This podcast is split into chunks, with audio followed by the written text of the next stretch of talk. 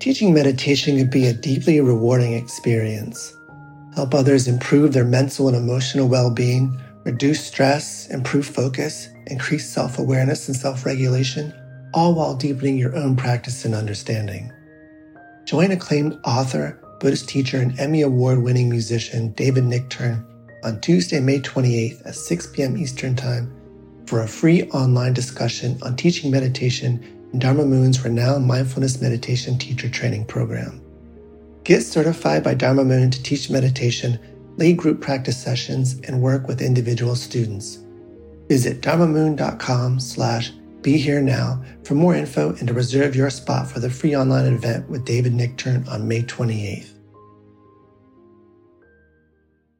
I'm Rachel, the creative director for Ram Dass's Love Serve Remember Foundation, and I'd like to welcome you to our Inner Academy, a virtual Dharma hall where our family of wisdom teachers will help you navigate your daily life by bringing ancient wisdom into a modern context.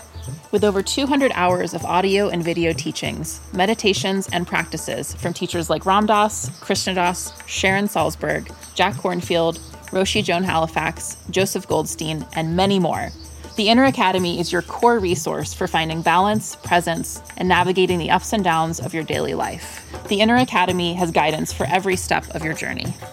Choose from an annual or monthly membership and gain access to past and future courses, retreat replays, virtual community, and much more. If you've been familiar with Love Serve Remember Foundation for a while, you'll know that most of our offerings are given freely or on a sliding scale basis. So when you subscribe to the Inner Academy, you're paying it forward and bolstering our ability to continue creating accessible offerings for all in the future, as Ram Dass wished for us to do. Be here now and start your journey with Ram Dass's Inner Academy today. For more, visit ramdass.org forward slash inner academy. Worried about letting someone else pick out the perfect avocado for your perfect Impress Them on the Third Date guacamole? Good thing Instacart shoppers are as picky as you are. They find ripe avocados like it's their guac on the line. They are milk expiration date detectives. They bag eggs like the 12 precious pieces of cargo they are. So let Instacart shoppers overthink your groceries so that you can overthink what you'll wear on that third date. Download the Instacart app today to get free delivery on your first three orders while supplies last. Minimum $10 per order. Additional terms apply.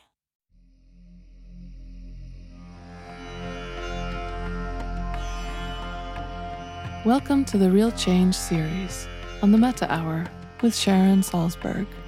Inspired by Sharon's newest book, Real Change, this series features conversations with activists, artists, and teachers, all discussing the intersection of meditation and social action.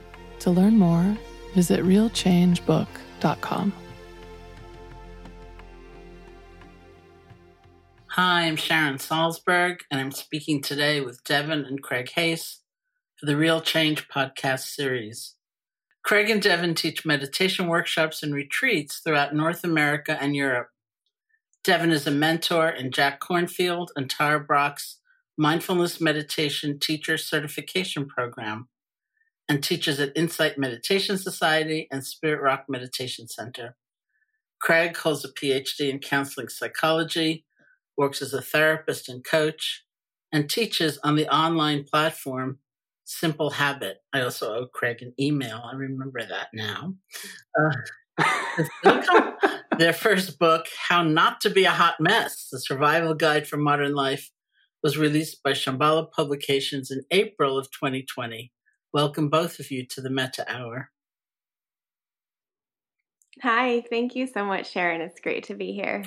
It's great to hear your voices. Um, and what a time to release your first book. My book is coming out September 1st. So I think it's um, the next phase of whatever you went through. So maybe you could talk a little bit about uh, your book and uh, releasing it in this time.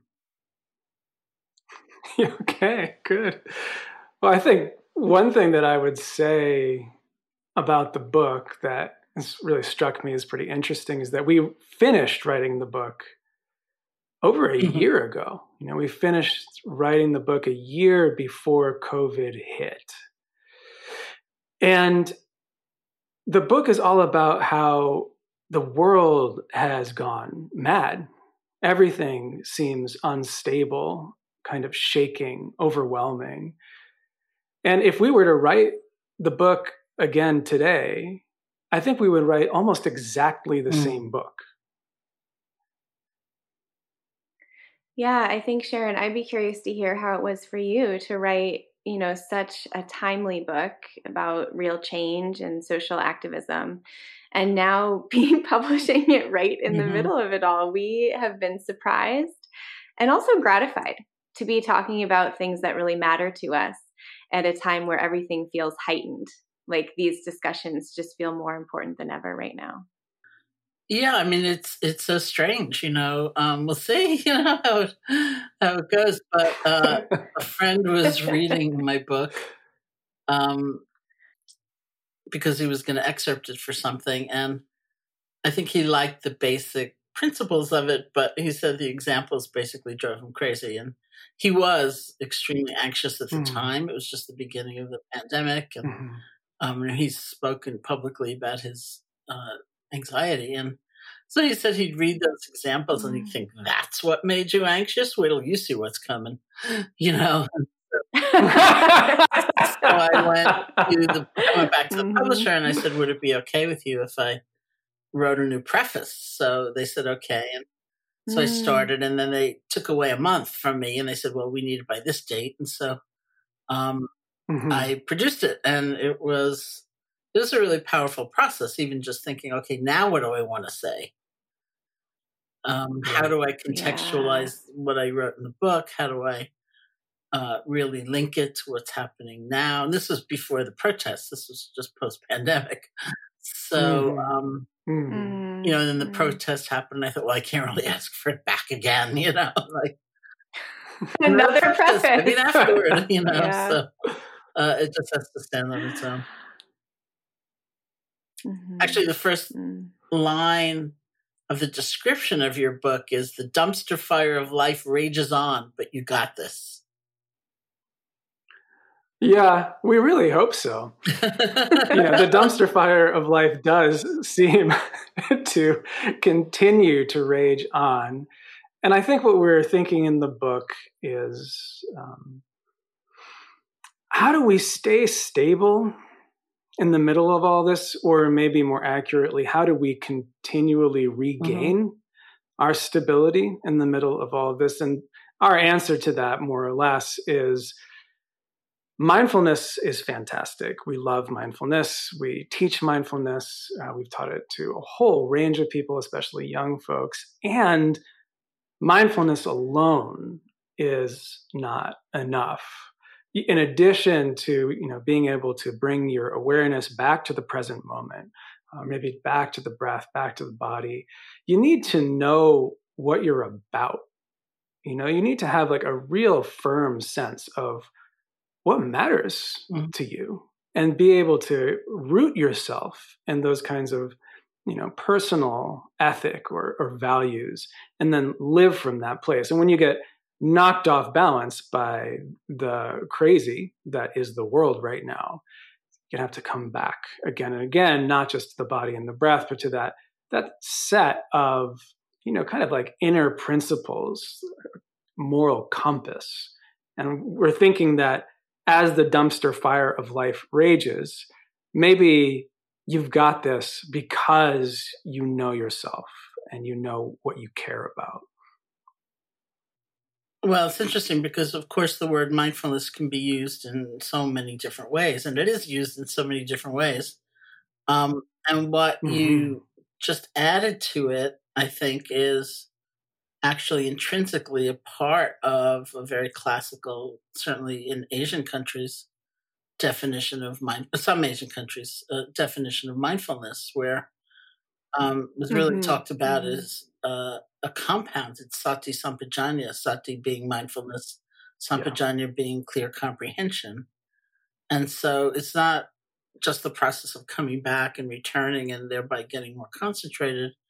It's really being able to develop insight or understanding through observing all the many mm-hmm. things that come and go. And so, um, you know, having, I, I realized at one point, uh, just thinking about my life, that I've only had Asian teachers. I've actually never had a Western teacher. Mm. Um, and mm. in some ways, I have kind of like a classical education, you know. And it's funny because, like, if I talk to Joseph, who's Goldstein, who's some years older than I am, he went to Columbia University and he studied like the great classics in, in freshman English.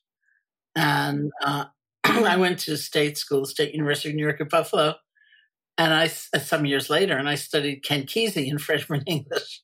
You know, and it was only much later that I began to think, oh, you know, I might have liked to have had a more classic. And then I went to India for two years and got two years of independent study credit. Mm. But you know, as I got older, I thought, oh, it might have been nice to have a kind of more. I'm glad I went to India, but to have a more classical education. And I realized in, in Dharma, in meditation um, practice, in study, I actually have had a classical education.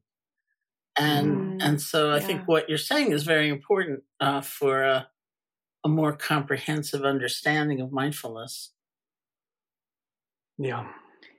That was really our observation is being so involved in more mainstream or secular conversations about mindfulness um, we both worked at the Center for Healthy Minds for a while when we lived in Madison, Wisconsin. So, Dr. Richard Davidson's neuroscience lab that's doing a lot of work in researching mindfulness in the field in schools and hospitals and clinics.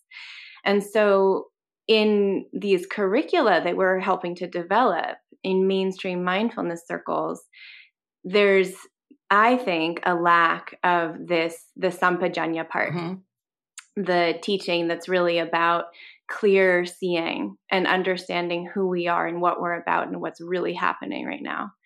And so, in some ways, this book is actually an attempt to feel, fill that void in the mainstream conversation about practice, that it's not just this technique that helps us stay in the present moment, but it comes with all of these other contemplations and guidelines about what a meaningful life really means in working um, on my book, I was speaking with activists, with teachers, with social change agents, and uh, pe- people in creative fields, trying to understand the different mm. ways that folks can live an engaged life, whether the change they're seeking to work on is through activism or art or family or systems change or whatever. And your book, I know, talks a lot about these subjects. So I'm wondering if you mm-hmm. could say, uh, you know, I've talked about them all at once, but I pick one or two. okay. Yeah, I think that for us, it comes down, you know, so the book is arranged around six chapters. The first one is meditate. Um, we think it's a great idea to meditate. And then, like I said, we say mindfulness alone is not enough. And then we present um, these five principles, which we're drawing from Buddhist teachings. They're called the precepts in the Buddhist teachings. And the way that we frame them is kind of like in a playful, secular way. So we call them don't be a jerk, give a little, say what's true, make sex good, and stay clear. And so we go through these chapters and, and we kind of talk about these different themes. But what it comes down to again and again is that most of us, and especially those of us who are reading books like this book or your book or who are listening to this podcast, we want to live a meaningful life and we want to do good in the world and yet we can get very overwhelmed. You know we can get overwhelmed by kind of like the blizzard of information and ideas and news reports and just the kind of difficulties that we run into in our personal lives and our political lives. And we need some kind of a basic framework that we can root into. Like we and when you were talking i think we were just reading about your book sharon you talk about agency right? Like the sense of agency. Well, how do we develop agency? For Devon and for me, I think it's by coming back to this full organism that is alive right here, knowing our bodies, knowing our hearts, and then knowing like what are our core principles. And when we really know that, there's a tremendous energy uh, and almost like a, a power that we move into in ourselves and in our lives. And from that sense of aliveness and I think connection, then we can begin to make the kinds of changes that we want to see in the world. And so Devon and I do a lot of one on one mentoring. And I talk to quite a few people who are activists and organizers. And the thing that we come back to again and again, I would say two themes. One is I don't really love the words self care, but uh, maybe the sense of caring you know this gentleness toward ourselves and our experience. That's one main theme. Maybe we call it self-care for now. And then the other the other theme is um, living from these core values in a way that energizes the situation um, so instead of getting run around by all the details of your day kind of staying stable and rooted in these these frameworks that are most important to you, that are most connected to you for your heart and mind? Well, we're going to have to go through those precepts because they were so interesting. But before we do, there was a, um, uh, I guess was my most, well, I can say my most recent book, the book I wrote before Real Change, Real Love. Um, I was working on a chapter about loving oneself. And it came down to living an ethical life, basically.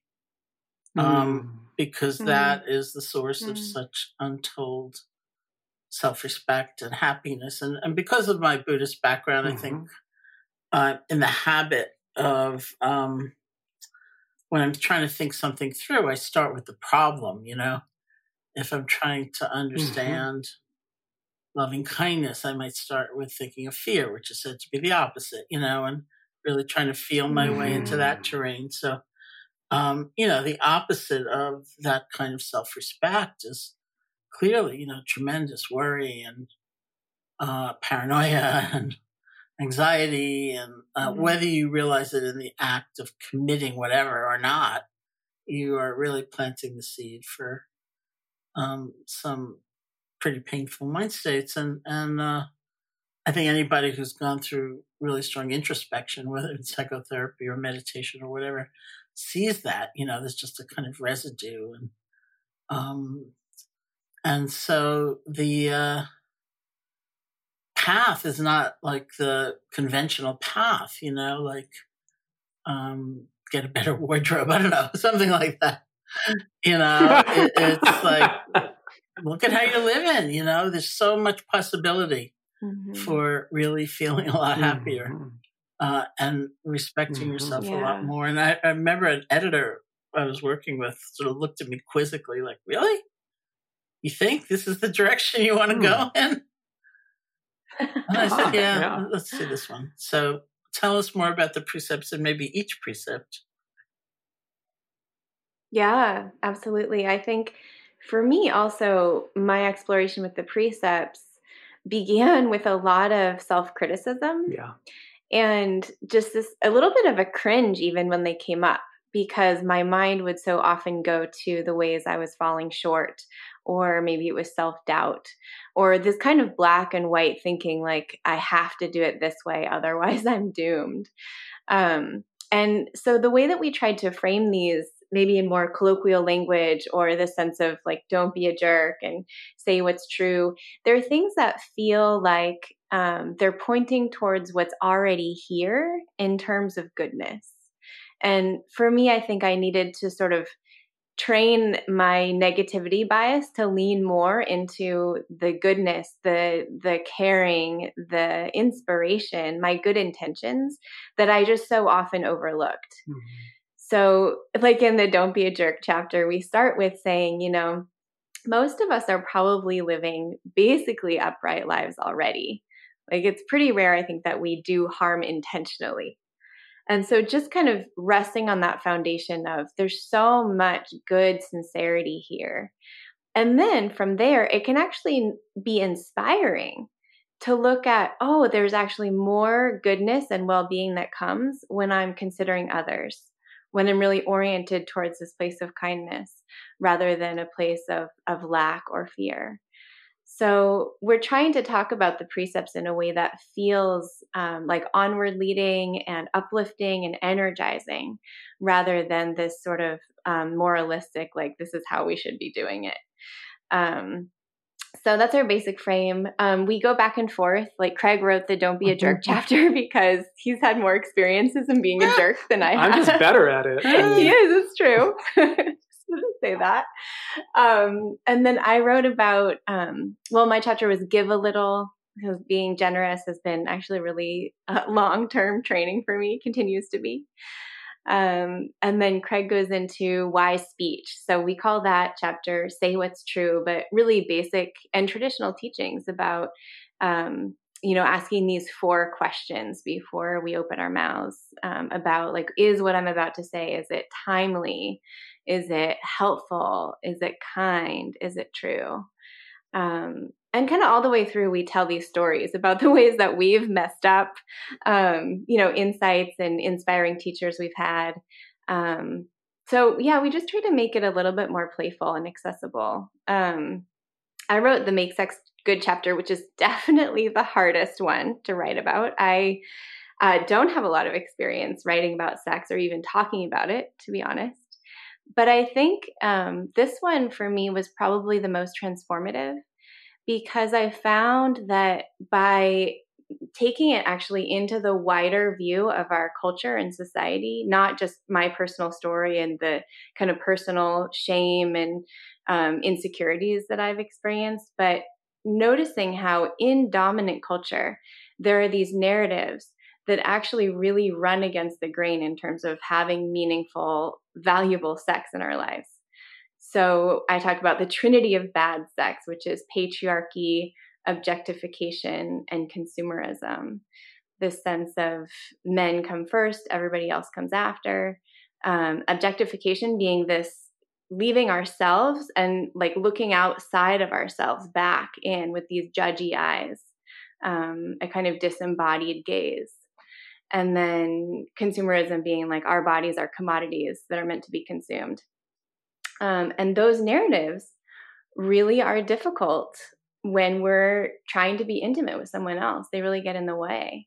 And so um, in the chapter, it was interesting to explore like, how do I bring my values, what I really most care about in terms of embodiment and being alive and connecting to someone? Um, how do I bring that even into this area that sometimes feels taboo and pretty sensitive and like easier just not to talk about it. So that was just an interesting practice to write that mm. chapter.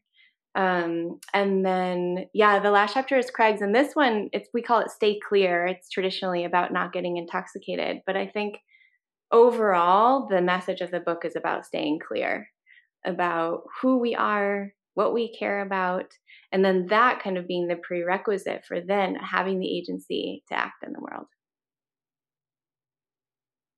Thank you. Let's go to speech for a moment, uh, because mm-hmm. you know clearly we live in a time with a lot of hateful speech, and and even short of that, just mm-hmm. polarized speech and uh, lack mm-hmm. of listening and so on. People ask me all the time, so I'm going to ask you, what can be done about that?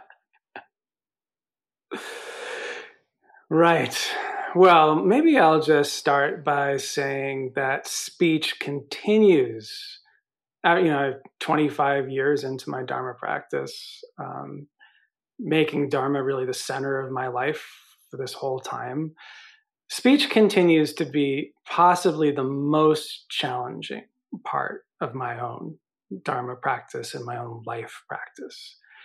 It, I love it. I find it incredibly enriching and interesting and joyful to be aware and attentive to my own speech and ambiguous and difficult um, and i kind of like fall off the wagon with speech which is true i can i can attest kind of on the daily i can attest to this so thank you honey so i think that it's speeches is the um, like the crucible of spiritual practice for me.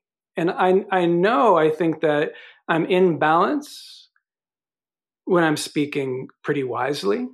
And by wisely I really mean that when I when I feel my body when I when I feel into this kind of column of awareness that runs from my belly to my heart and up my throat, when when that feels in alignment and it feels um, awake and relaxed, and I'm speaking, it, fe- it just feels so good, and, and, I feel like I'm connected with other people, and I'm connected with myself, and I'm kind of connected with a, a deeper truth that I'm living in. And then when I get I, I get contracted or I get shaken, um, and my speech goes out of whack, that that feeling in my body is like a mild form of torture mm-hmm. for me. You know, I can really feel like, oh, and I'm not I'm not in alignment right now. I'm not in balance right now. And uh, I'm from New York, so it's usually really obvious to other people when I'm not in alignment or in balance. You know, I can read the room and be like, oh, other people are definitely noticing this mm-hmm. too. Uh, but it's just so, I don't know. I, I feel that I'm with speech, I'm almost always at my edge in practice. I'm all, I'm so often noticing my own maybe shortcomings uh, and limitations. And at the same time, I think what's different in my practice is that early on, like Devon was talking about, I felt a lot of shame about my limitations and my difficulties. I don't really feel that anymore. You know, I actually feel kind of um, kind of tender toward myself or kind of mm-hmm. like accepting like oh my gosh really? I mean it's funny in a way how bad i am at this especially since i'm supposed to be telling other people how they might want to do this. But i can't pretend. And to me there's, there's something kind of like delightful and edgy and almost fun about just being on this like live wire of authenticity. Well, it's interesting actually just hearing you talk because so Craig went through this phase that he talks about in the book of just really believing in raw authenticity as the most important thing. So he would come into the room and just sort of all this self disclosure and saying exactly what was on his mind, you know, in this very um, what was the lineage that you talked about in the book? It's kind of the human potential movement. Right, like the human potential movement. He was in that phase when I met him. And I think what we're learning over time, and this is maybe part of the book's message too, is like Dharma practice does allow for a deeper level of authenticity. You know, like the more one practices, I think the more human one gets. Like all of our little um, our strategies and our ways of performing or trying to manipulate ourselves in the situation those kind of drop away. And there's this real uh, like connection with authenticity. And i see this in my respected teachers. I see this in joseph. I see this in mingyur rinpoche. I see this in you sharon. Um, but and yet i think when it's when there's mindfulness and there's sampajanya, this awareness of the precepts, and there's all of this inclining the mind towards goodness and what's wholesome. There's also a kind of um, of uprightness that's authentic and also appropriate. Mm-hmm. It's like an appropriate response for mm-hmm. the moment. So maybe my inner experience, my raw authenticity is something that's that's happening inside and the environment is something different. And we have this wisdom, this deepening wisdom that can resonate with and align with the situation so that what comes out of our mouths and how we act is actually much more appropriate. It's like the inside is aligned with the outside in a way that takes a wis- takes wisdom, not just raw authenticity, but also like the lived experience of presence and then of knowing, ah, this is the right thing to say in this moment. Mm-hmm. Can I tell a story and then ask your opinion? Sure, Sharon? of course. I think what's um, what's so interesting about speech is that it's it's ambiguous. It's actually quite difficult to know what to say and what the appropriate response is in the different moments of our lives. For example, so my whole family lives in New York still. I live in Devon's hometown in, in Oregon. And I was on the phone with my father on Sunday. So my father is, you know, about 75 years old, just had a knee surgery. He's in pretty good health, but not quite as vital as he usually is. And he's going to a chiropractor for treatments for his knee, and it's really helping him. But he told me that his chiropractor is not wearing a mask oh. during the treatments. So my father is wearing a mask, but his chiropractor mm-hmm. is not. And I heard that and I said, wow, that really worries me. Uh, I really would like him to wear a mask, not just for you, mm-hmm. but for the probably dozens of people that are coming through his office every day. You know, do you think it would be okay? Would you mind if I called this chiropractor and asked him to wear a mask? And uh, my father said, You know, I, am not so sure about that because I'm going in there every day. And uh, I said, You know, I really think this is important because, you know, he could be, who knows, the number of people he's mm-hmm. seeing, he could end up being some kind of, you know, super spreader uh-huh. or something like this. I, I really think we want to act here. And so I talked my, with my father about it, and we decided together that I would call and leave an anonymous message, and that I would actually say to the chiropractor, hey, and if, if you don't start wearing a mask, I am probably going to report you to the health department, mm-hmm. you know? So I called and I left. I was really conscious. I was really with my intentions of trying to be helpful and truthful and timely and appropriate. And I left this message that I think was very friendly, but it had some teeth, you know, which was if you don't start doing this behavior for the public good, I'm going to call the health department. Okay. The chiropractor has caller ID. oh. so I have the same name, not only as my same last name, not only as my father, but I have the same last name as my brother. My brother is in chiropractic oh. school, and he is interning with this oh, chiropractor. the plot thickens.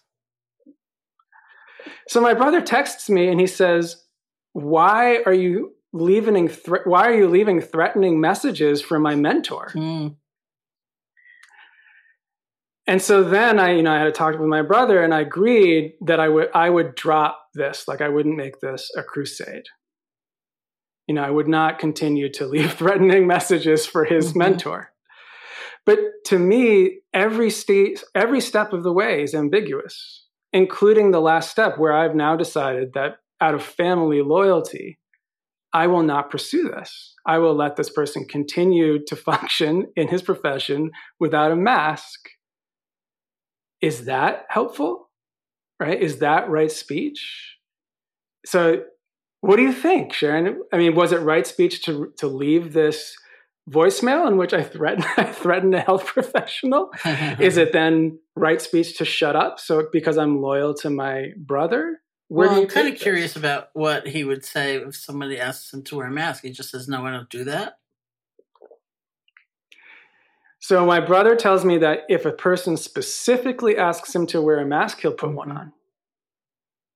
And if nobody says anything, he goes through his day without wearing one. Well, you know, I probably would have responded differently. I would have gotten your father out of that practice immediately, uh, mm-hmm. to the mm-hmm. best of my mm-hmm. ability. You know, to if I was his son. Uh, the, your brother is a complication I hadn't thought of, but uh, mm-hmm. I would just mm-hmm. say, you know, this is not, uh, it's not safe and it's not right. I think, and I think he should have told him, you know, I'm leaving because uh, I just feel uneasy about you not wearing a mask, and right, I was too whatever right. shy or intimidated to ask. But you know, the more I think about it, it's there's not the practice for me. And I would have just gotten out of there. And mm-hmm. whether to report mm-hmm. him or not, I mean, without the threat, you know, um, you know, I, I, just have to say, I did some work with ambulance drivers and EMT people because mm. so much of my, it's like the teaching of my heart is really often involved in,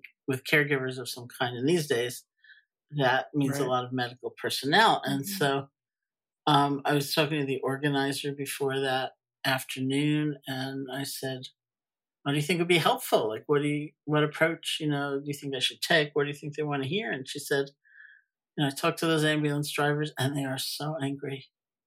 They're so angry. They they oh. walk around, they see people without masks, and they are so angry. And I said, wow. you know, well, if I were an ambulance driver, I get that. You know, I'd look at people and I think, ten more days. Your life may be in my hands, and my life might be in your hands. You know, I know medical mm. personnel who've died. Um, working in the emergency room. I mean, this is not a slight thing. And so, uh, I, you know, I would not, I wouldn't even feel like the healing energy, you know, of somebody who, uh, was not thinking of those EMT people, you know? And so mm-hmm. I just, I would have gone. Mm-hmm. And what your brother does is another question. I'm not prepared to speak on that, you know, but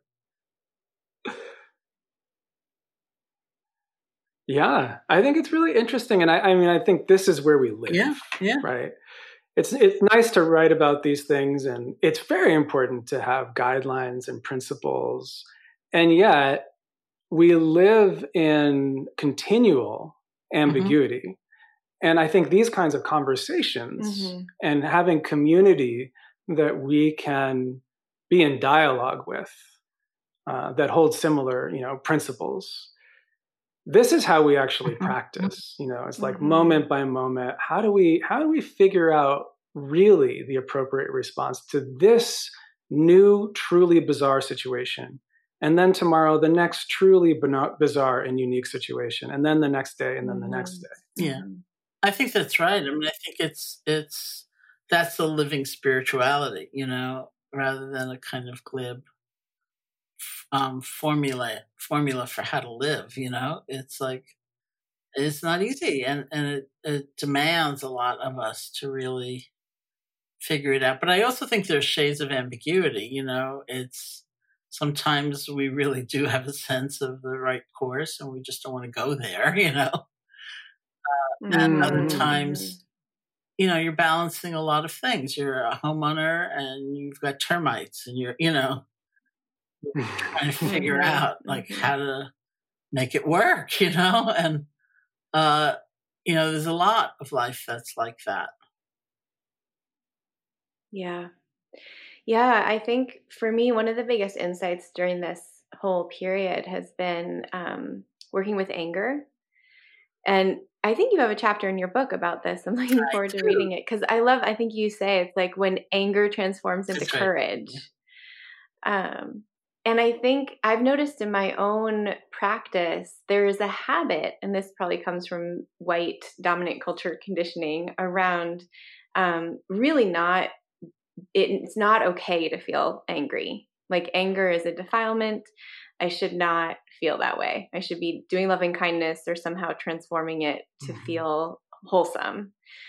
And yet, wow, I've had just so many days where rage really was a predominant emotion. Um, learning how to work with it in a different way. And it's been quite interesting actually to change my attitude about it and to see, oh, there's so much energy in this anger. And there's actually a kind of just, you know, a lot of it is about mm-hmm. justice.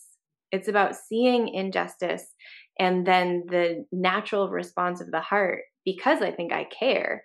There's just rage mm-hmm. that comes. And I do think I'd be curious to hear what you have to say about this. I think that anger has the potential for really powerful action mm-hmm. and that it can be a yeah maybe courage is a good word for me it's been um it's been like clear seeing that anger has a kind of clarity in it that sees things truly. Mm-hmm. And from that place, I think when it's also measured with a kind of presence of mind and maybe enough wisdom to know it's appropriate, it can be a powerful change agent. Mm-hmm. Like, oh, I actually need this kind of rage in order to have the courage to speak truth mm-hmm. to power or to talk about issues that feel scary to talk about or even to be willing to mess up and, and make a mistake mm-hmm. Because i'm moving from this place of really deeply caring so much mm-hmm.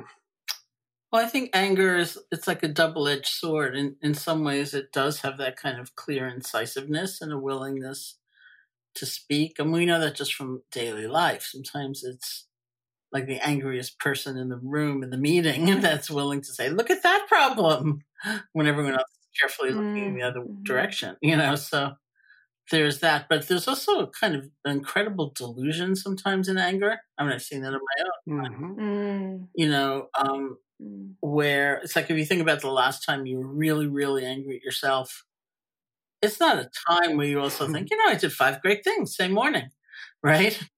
Five great things, they're gone. They're just wiped out. So, mm-hmm. uh, and I'm not even sure how to describe the um, path from one kind of anger to the other kind of anger, but uh, maybe you can. Mm-hmm. But the, um, you know, when you're in the diluted state, then options disappear.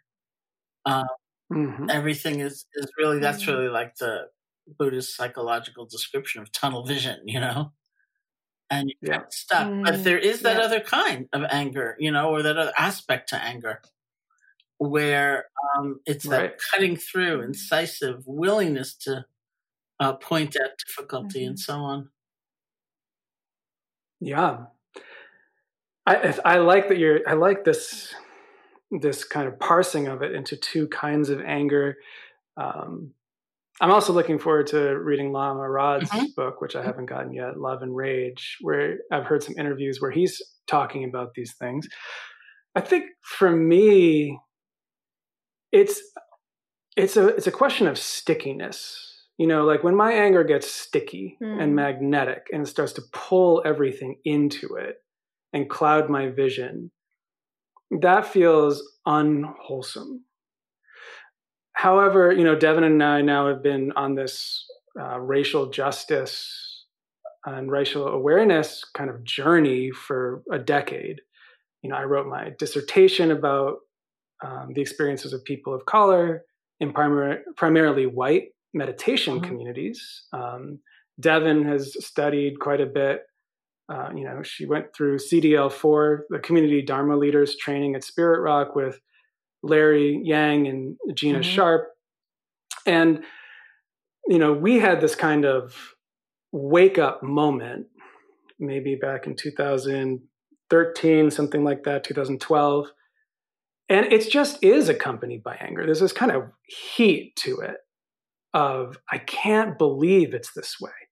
And it, and it cannot stay this way, which is energizing. That flash is very is uh, is enlivening. It's energizing. Um, it's motivating. And for me, the question is, do I get stuck? Right. So like a flash of anger when I when I meet injustice, when I see injustice, and I have that sense of a kind of like white hot flash, that can be very wholesome then there are the moments of like, does it get stuck? And does it become habituated? And do I do I get judgmental? And um, the process of being socially engaged for me has been playing between these polarities, between these two kinds of anger. Like the sometimes the healthy anger or the motivated anger, or even like a loving anger, and then habituated states of mind taking over and almost um, almost like mm, what's the word? Appropriating that anger in a way that cuts off uh, my connection to other people and even can interfere with the change work that needs to happen I wonder if that's reflected in language, you know, like um, if we were just to listen to the story we are telling, about uh, the incidents, the outrage, the difficulty, the challenge. I think it would be interesting, like, or, or if it's a person, you know, we're saying you never and you never will, Yeah. never get better, you know, about this. And, I mean, that's indicative of kind of stuckness, isn't it? Um, Mhm. opposed Yeah. to Yeah.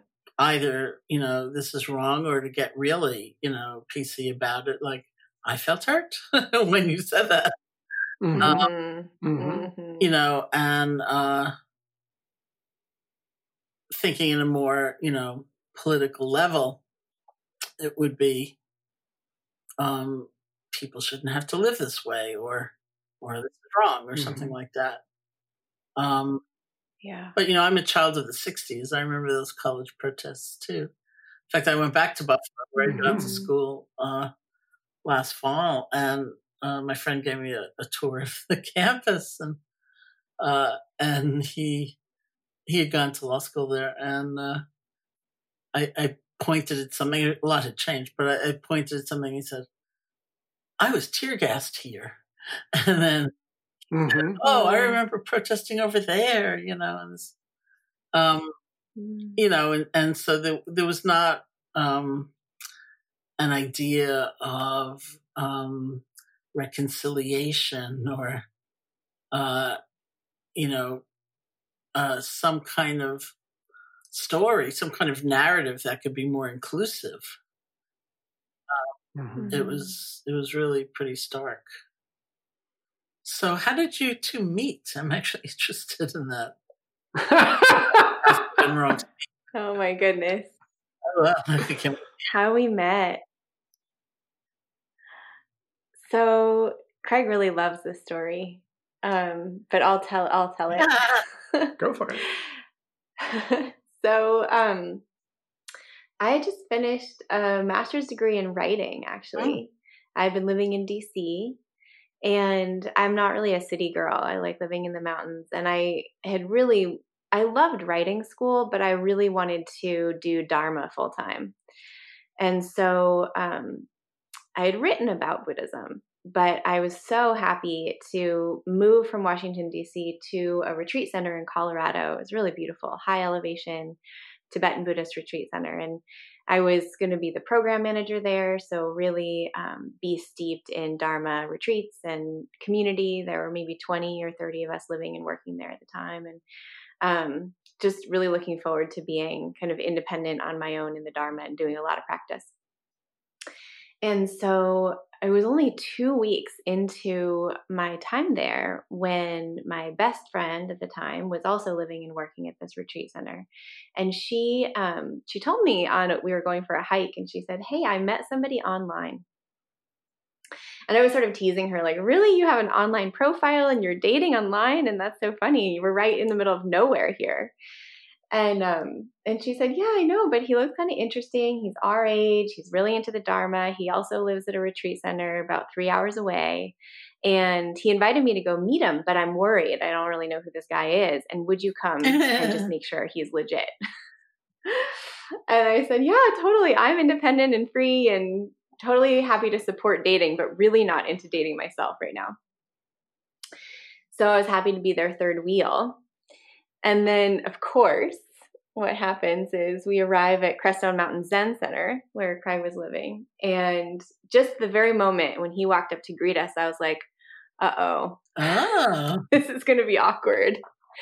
Because, yeah, there was kind of a spark there actually from the very beginning. And then we, you know, that that first evening was really interesting because we were all coming from these different traditions. Like he was practicing Zen.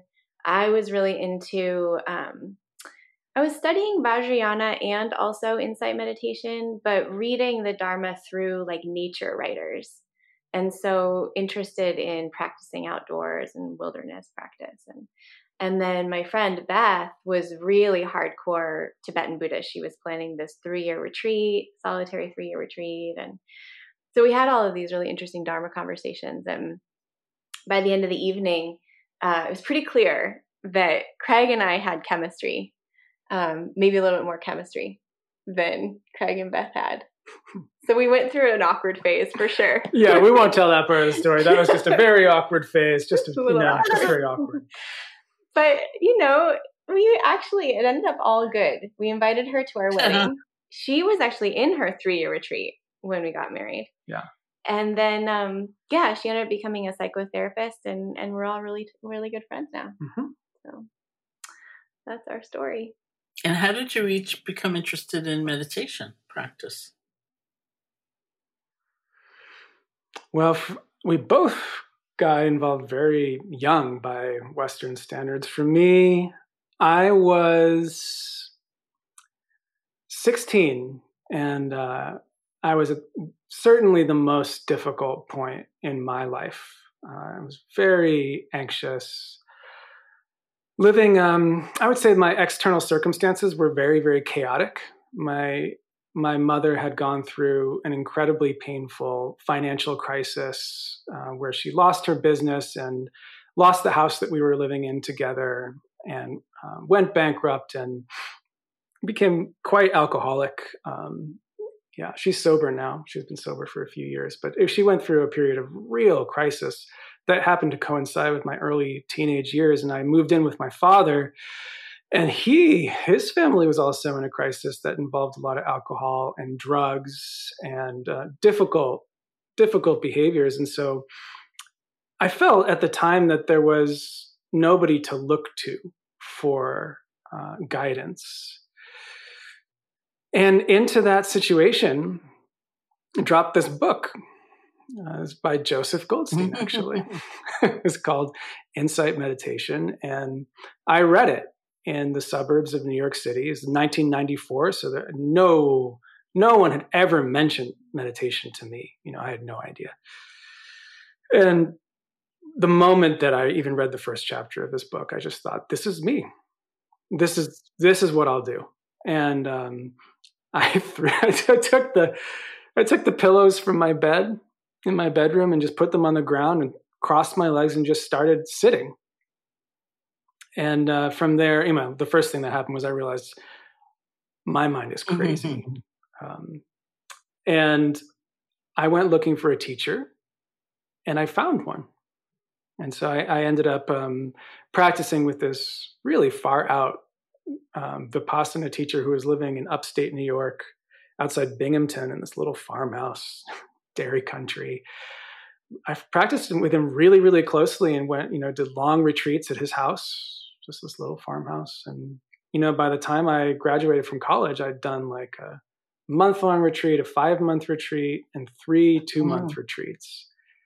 And then I just realized I want to make this my whole life. And so I'm, I moved into a Zen monastery and I was there for five years before I met Devin. Yeah, my story is a little different, although there's some parallels. Um, I was a pretty different teenager. You know, Craig was like getting high and playing rock and roll music and going to war with his stepmom and um, I was growing up here in Ashland, Oregon, and in a pretty uh, like sheltered and nourishing environment. I was an only child, really good parents who had had full lives before I was born. My parents were older, and um, was interesting. I I had a really healthy upbringing, and yet I was a really sensitive kid and very uh, conscientious about how I was doing in school and and totally interested in getting approval. like that was my main goal was getting straight A's and making sure I was okay and you know the external regard was really important and so um, that ended up in quite a lot of anxiety and always kind of having this sense of like there's got to be more to life than just having success in school, marrying somebody, finding a good house, and then having a family. Like that never felt like the formula that led to really deep, lasting well being for me. Um, and so I kind of hit rock bottom in my freshman year of college, was over exercising, under eating, really overcommitted. I was on the crew team. Um, I was in a sorority, like all these things just sort of all came crashing down at, over Christmas break and had a big meltdown with my family. And um, my mom would just started reading this book by Pema Chodron called When Things Fall Apart. And um, and she gave it to me. And so similar to Craig, when I read it, it just felt like totally coming home. Um, she was saying the things that I had intuited as a young person, you know, about how we just we get on this hamster wheel and we're always trying to get the perfect situation get the perfect relationship or the perfect house or the perfect major or whatever it is and then i can rest and be happy and i just saw how i could live my whole life on that hamster wheel and the deep truth of just being with things in their imperfect very human way in the present moment felt like just such an obvious recommendation for happiness. And so, yeah, I started meditating on my own. Um, also, knew I needed a teacher and uh, was really lucky that these two women who had just come out of three year retreat as I was finishing college, they moved here to Ashland. And I met them and took refuge and then really just leaped in, you know, went on pilgrimage to Asia and really started started studying seriously from then on. Wow, thank you. Thank you both. So I'm wondering um, to close our conversation if one or both of you uh, would lead us in a meditation practice. Yeah, I'd love to. So, wherever you are, you can find a comfortable posture. And this could be sitting upright, could also be standing, or maybe you're going for a walk. You can do this while you're moving as well. Just finding a sense of ease in your body and also a kind of uprightness, maybe even dignity in your posture. And then perhaps taking a deep breath. And just letting the breath bring you right here just right into the present moment in your body.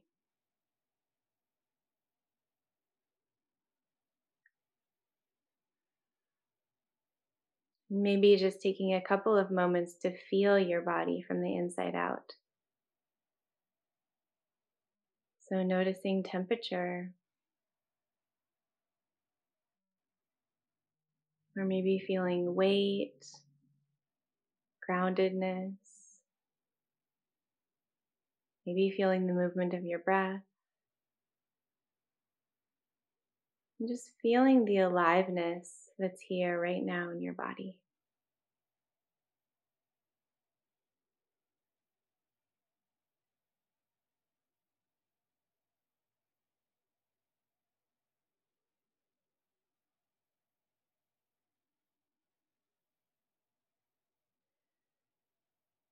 And then from this place, a sense of warm attention, of embodied presence. Just invite you to look at your own good qualities. So often we spend our time looking at what's wrong with us or what we need to somehow improve or fix. But in this practice, maybe just a gentle inclination towards what's already here.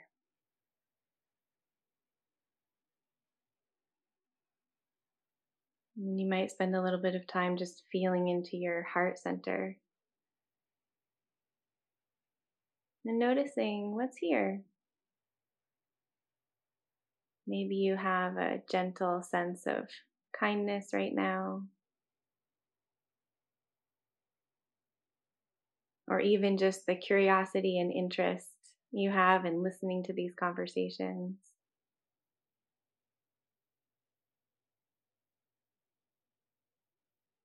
Maybe you're an honest person. Maybe you care about integrity or creativity or really doing good in the world. Just noticing how it feels to incline towards your good qualities.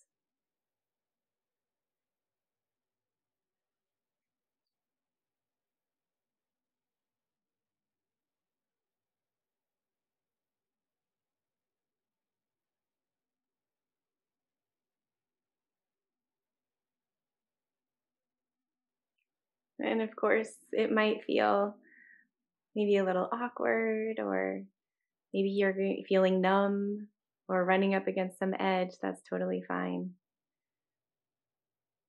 But the idea in this practice is just to gently train to see the good that's already here.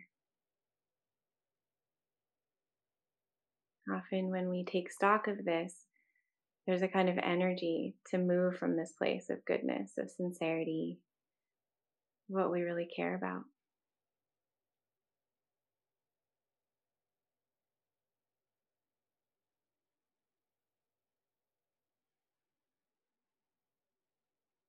So maybe just as we come to the end of this practice, you might choose one of these qualities. And just imagine yourself moving from this place, motivated by kindness or honesty or clarity or your caring heart. And just see yourself keeping this quality in mind as you move back into your day, into the world. Staying in touch with this inside.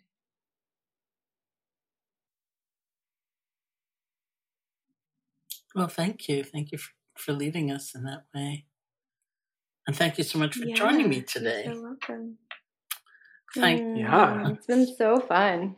And thank you all for listening. To learn more about Craig and Devon's work, visit www.devonandcraighase. That's D E V O N A N D C R A I G H A S E dot com. And you can also get a copy of their book, How to Not Be a Hot Mess, which is available in hardcover, ebook, and audiobook formats. This has been the Real Change series on the Metta Hour podcast from the Be Here Now Network. May you be safe, be happy, be healthy, live with ease.